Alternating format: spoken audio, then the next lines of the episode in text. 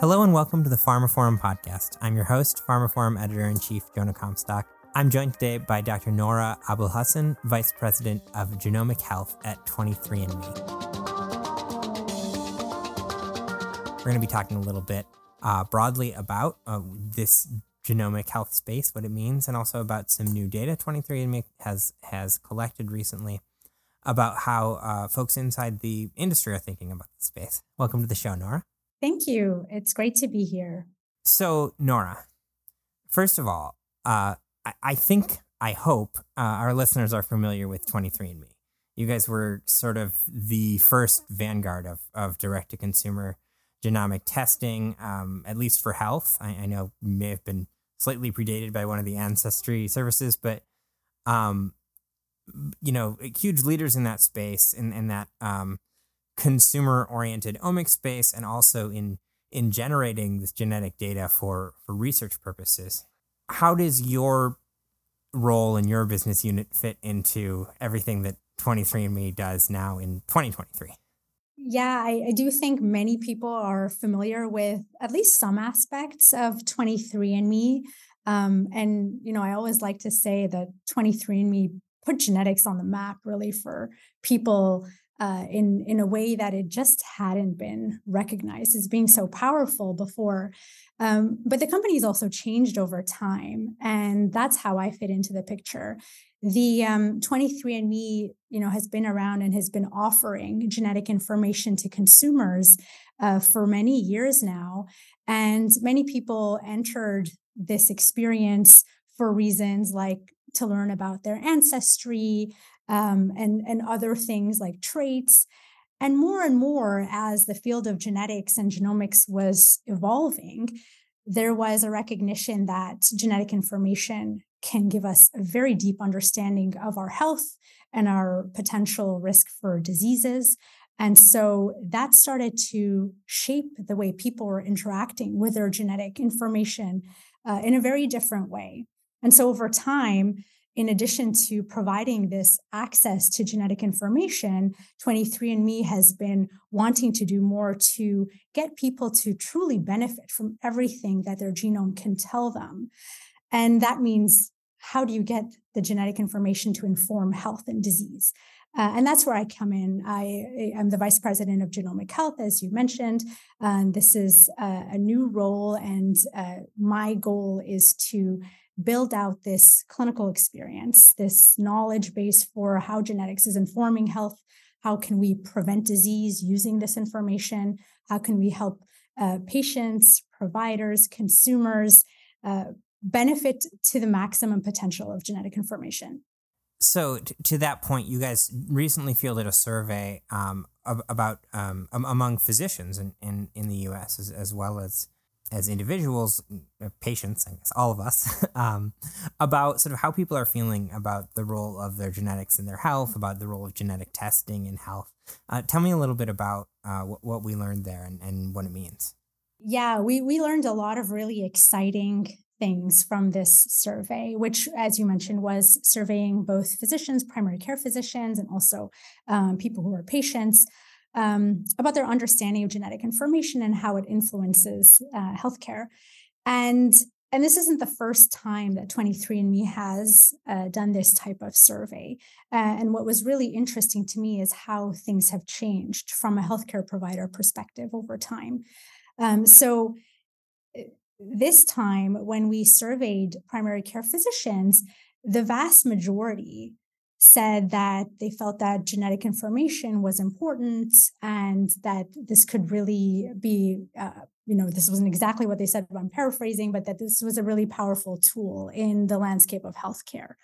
Um, and you know it, kind of reflected a change in how genetics has impacted healthcare more broadly.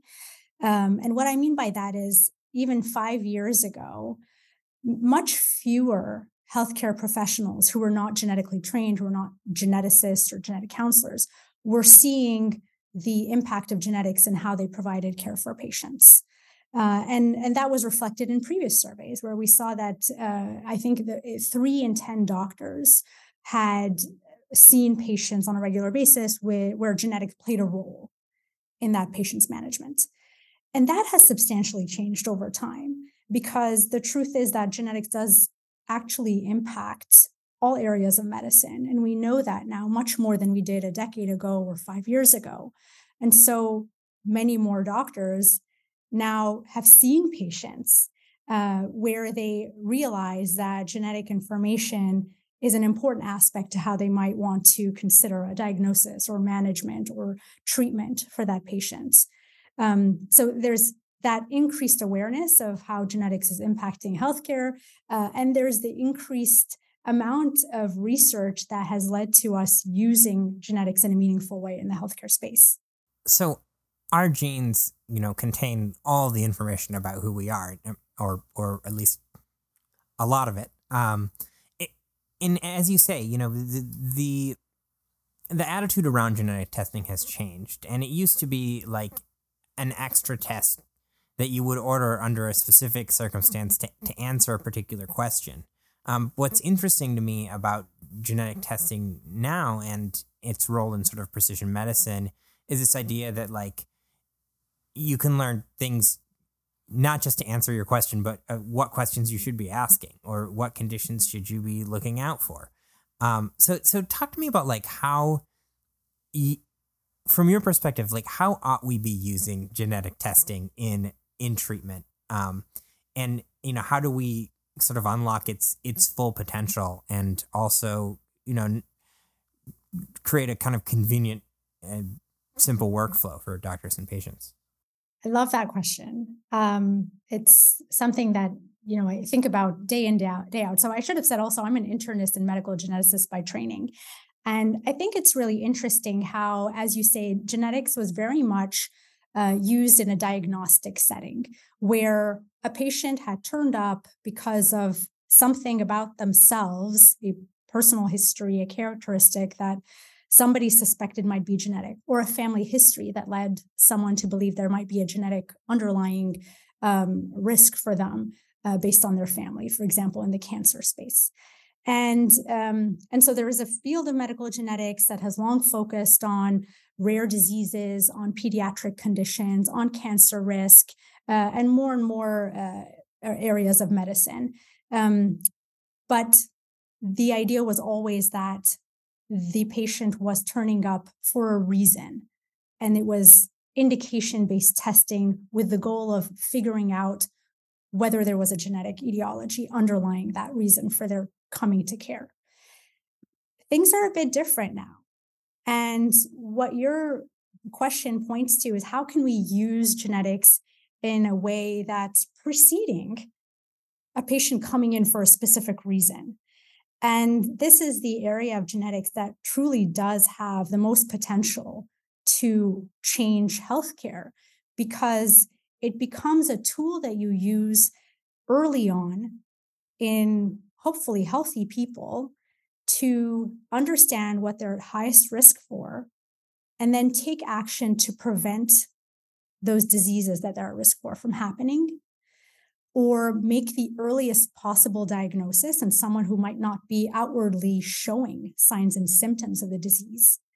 And for people who have a condition already, how can genetic information best inform how to tailor their care? What medications might work best for them. What should we, we be worried about in terms of different things they're at risk for, how this disease might progress?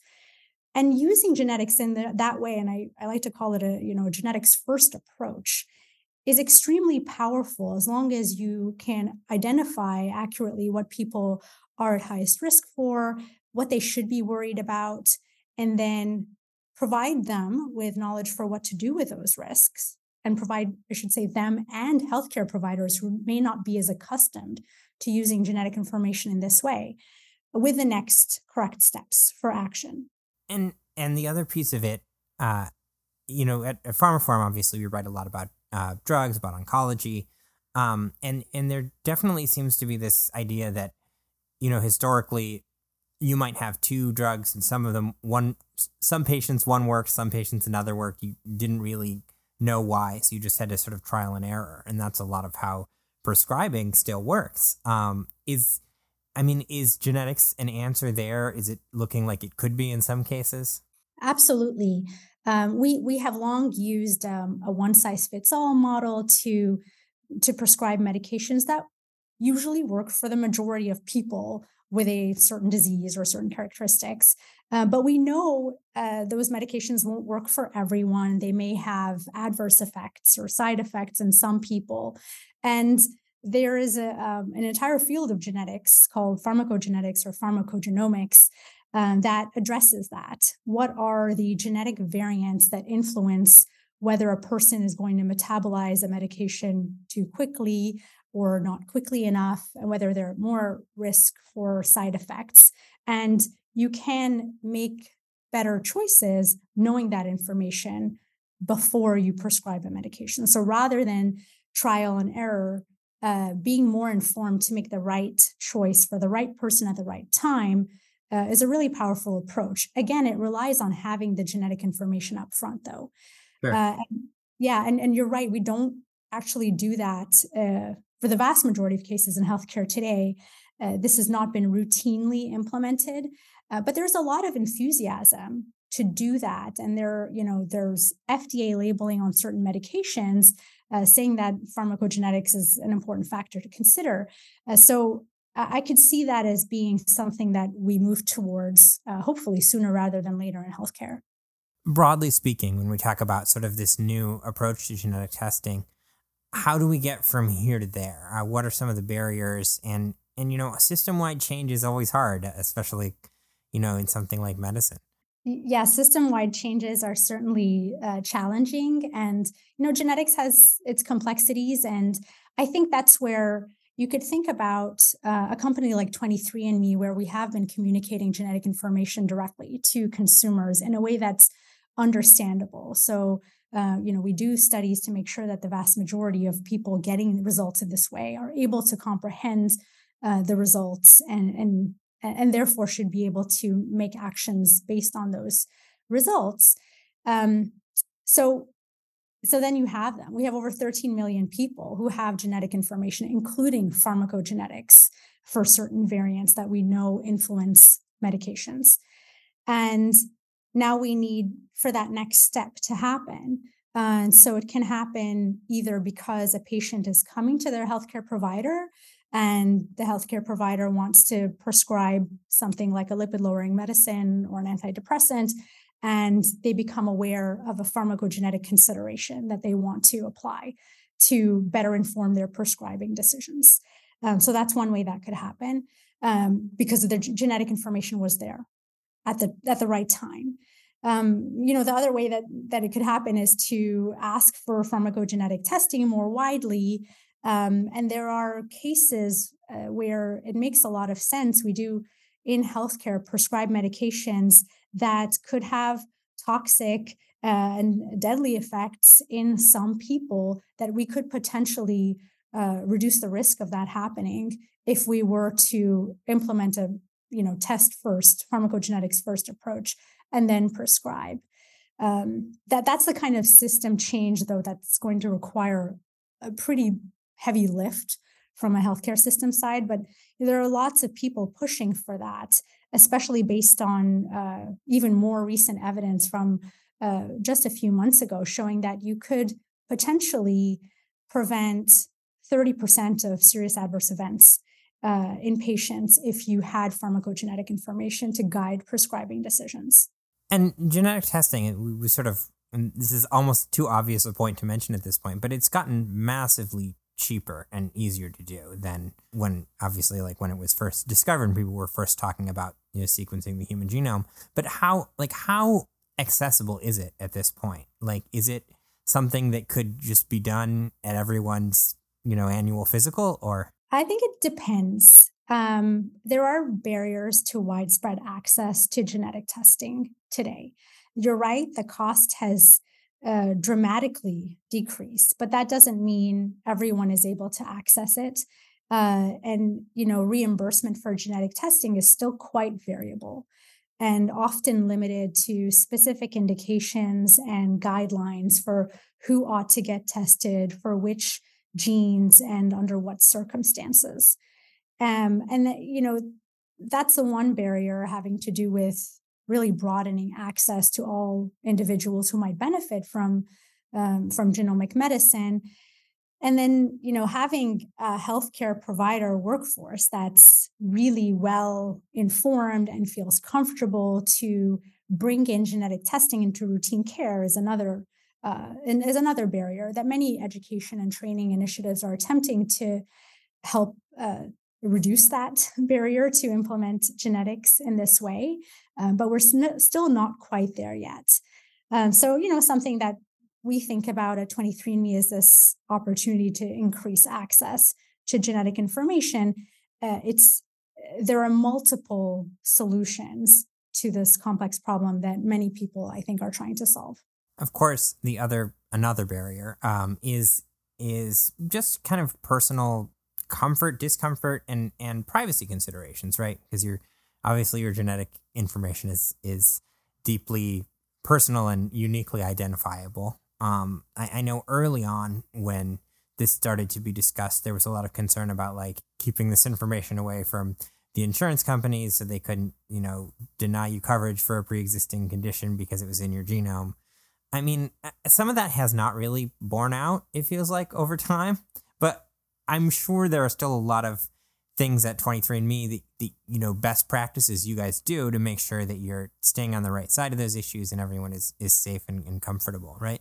Yeah, absolutely. I mean, the privacy aspect is a really important one. We take that very seriously at 23andMe, recognizing that our customers are trusting um, the company to take appropriate actions around privacy and ensure that. So, this is something that we absolutely take very seriously um, and make sure that uh, genetic information is only used in, in very appropriate ways um, in the company. And, you know, to your to your other point about how can could this potentially be used um, from from a standpoint to discriminate against people who are seeking out insurance, for example, uh, there are federal laws in place to prevent uh, insurance discrimination for health insurance uh, for people who've undergone genetic testing and find out they have a genetic risk for something. Uh, there is something called GINA that prevents uh, health insurers from discriminating against people using that information. Good. It's good to hear that we got that one right. someone, someone took the steps. Yeah, absolutely. Uh, you know, I will say that uh, GINA covers health insurance, but uh, people need to consider other things like life insurance and disability that may not be covered under that federal law. Um, but employment and health insurance are things that are covered. So, what haven't we discussed yet that you think is is important or interesting um, about the the work that you do, uh, especially for a pharma audience? Uh, for yeah, from a pharma audience, I love the pharmacogenetics aspect of things. Uh, I think one of the things that uh, I'd love to share is uh, our recent efforts in thinking about how do you scale the use of genetic information in healthcare. Um, and it, about a year and a half ago now, 23andMe uh, acquired a telemedicine company called Lemonaid uh, to try to really make an impact in this space. Uh, so we now have uh, colleagues who are clinicians uh, working in this telemedicine platform that we can collaborate with to allow access to people with genetic information to seek guidance around their reports. Um, so that's something that we're really excited about and are continuing to build out, uh, such that, for example, if you were to be a 23andMe customer and find out that you had a variant in BRCA1 or BRCA2, the BRCA genes that are putting you at higher risk for cancers, and you're interested in speaking to a genetically informed healthcare provider about those risks, that previously could have been a barrier to having the next steps for guidance and, and consulting with someone who is well informed in the genetic space on what to do next. Um, so now our customers do have an ability to uh, seek out that kind of genetics informed care through this platform. Yeah, that's that's super important, um, definitely, and, and if, especially like given the unique position that you're in, having all these direct relationships with consumers who have used 23andMe to, to get information about their genome to now be able to say, like, here's a resource that you can talk this through if you find this out, right? Yeah, exactly. And I think that's something that uh, for a long time ha- has been, you know, a top of mind for the company because it's hard for people who get genetic test results in a direct to consumer way to then find healthcare providers who are knowledgeable enough and willing to address those results in healthcare in traditional healthcare. And so it's you know one way to provide a path for a next step for people to go and get some guidance uh, recognizing that you know as we talked about before there's a more systemic need for increasing how we use genetic testing appropriately in clinical practice uh, but this is one way that I feel like I'm really excited that we're making a difference um, through this platform and through our education initiatives more broadly, where we can offer uh, information for healthcare providers outside of our ecosystem to learn more about genetic testing and genetic test results and how to use those. So, you know, we talked a little bit about kind of the what what can be sort of what needs to be done and, and what can be done to kind of get more genetic testing more more freely available. But maybe we can go back and talk a little bit about some of the kind of benefits here uh, in terms of like it's is the vision here that folks are going to find out about you know conditions they never knew they had earlier and and be able to you know seek earlier treatment and, and potentially like more effective treatment for conditions well maybe i can give an example and i think this is I, think this is an important topic that we can spend a couple minutes on because you know, when you think about genetics, I gave the example of BRCA1 and 2, and those are really impactful genes, and we know they're linked to different types of cancer risks. Uh, and and people, uh, for the most part, if if they have those variants in those genes, there are next steps for for them to reduce their risks. Um, but but that's for like a, a, very specific type of cancer syndrome. Now in the last decade we have uncovered ways to understand genetic risks for many common and serious health conditions um, in, including things like heart disease and diabetes uh, other types of cancers. And every week or so there's more data informing us on how you can actually combine someone's genetic risk information from across their genome to tell a person where do they fall on that risk spectrum? Are they at the you know do, do, they have a high likelihood of disease in comparison with the population for that particular condition? Or is it not something they need to be as worried about compared to other conditions they might be at risk for? So uh, you know these these types of scores they're called polygenic risk scores are increasing in number, in the types of conditions they address, and in uh, interest from a clinical standpoint. Because now we're not talking about, you know, one to 5% of the population. We're talking about uncovering health conditions for whom everyone in the population is at risk for. And we are trying to help ascertain which risks are the most relevant to you as a person is it heart disease? Is it kidney disease? Is it liver disease? Uh, and you know if, it is any one of those things or more what are some of the things that you might want to do to reduce your risk? So i think that's a really exciting and burgeoning field of medicine because of its applications in preventive health.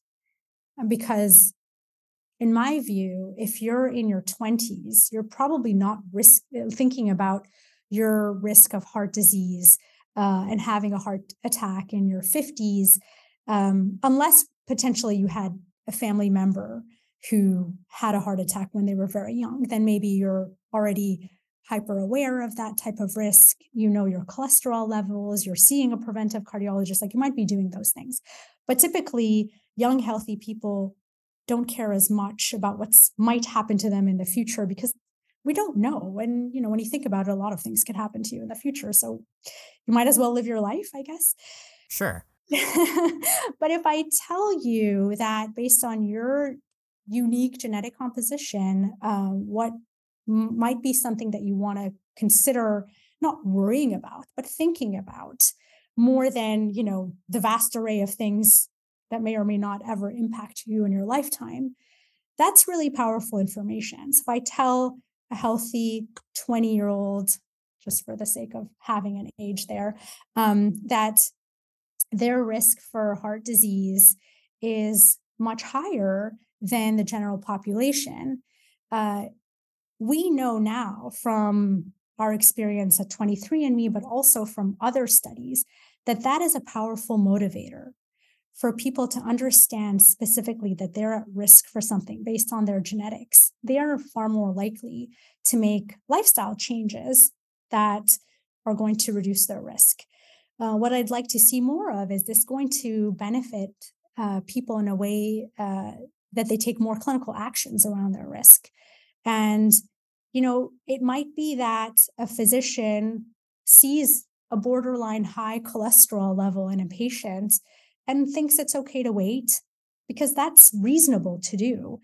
Um, so wait and see is diet going to help? Is lifestyle modification going to help uh, for a few years?